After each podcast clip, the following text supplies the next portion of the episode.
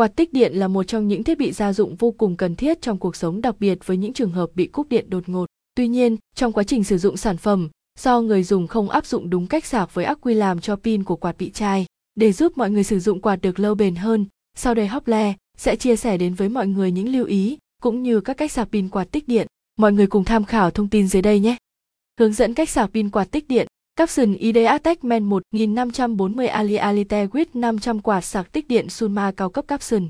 Và sau khi mua quạt sạc tích điện mới về nhà, thì việc đầu tiên mọi người cần phải làm là sạc đầy pin cho đủ hai mươi tư tiếng. Với các lần sau trở đi thì tùy từng mẫu quạt mà mọi người chỉ cần sạc mười hai đến mười sáu tiếng là được. Có nhiều loại quạt tích điện không có khả năng tự ngắt sau khi sạc đầy. Chính vì vậy mà mọi người cần chú ý quan sát đèn báo trên thiết bị. Thường là có đèn đỏ báo đang sạc, đèn xanh báo khi ắc quy đã lưu đầy điện để rút sạc khi đầy pin.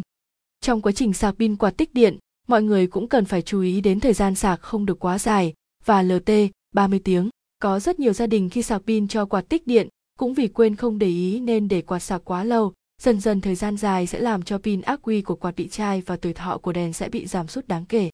Khi thấy đèn báo sạc trên quạt tích điện chuyển sang mờ thì mọi người cần phải sạc điện ngay lập tức, tránh để trường hợp cạn pin rồi mới sạc sẽ rất tổn hại pin.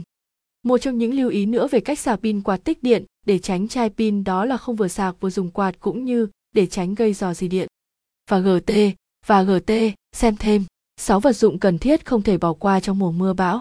Hướng dẫn sử dụng và bảo quản quạt sạc tích điện. Quạt sạc tích điện đa năng có thể sử dụng với cả pin ắc quy và điện lưới. Chính vì vậy mà nếu mọi người muốn cắm điện như quạt thường để sử dụng thì chỉ cần thì tháo bỏ ắc quy ra là được.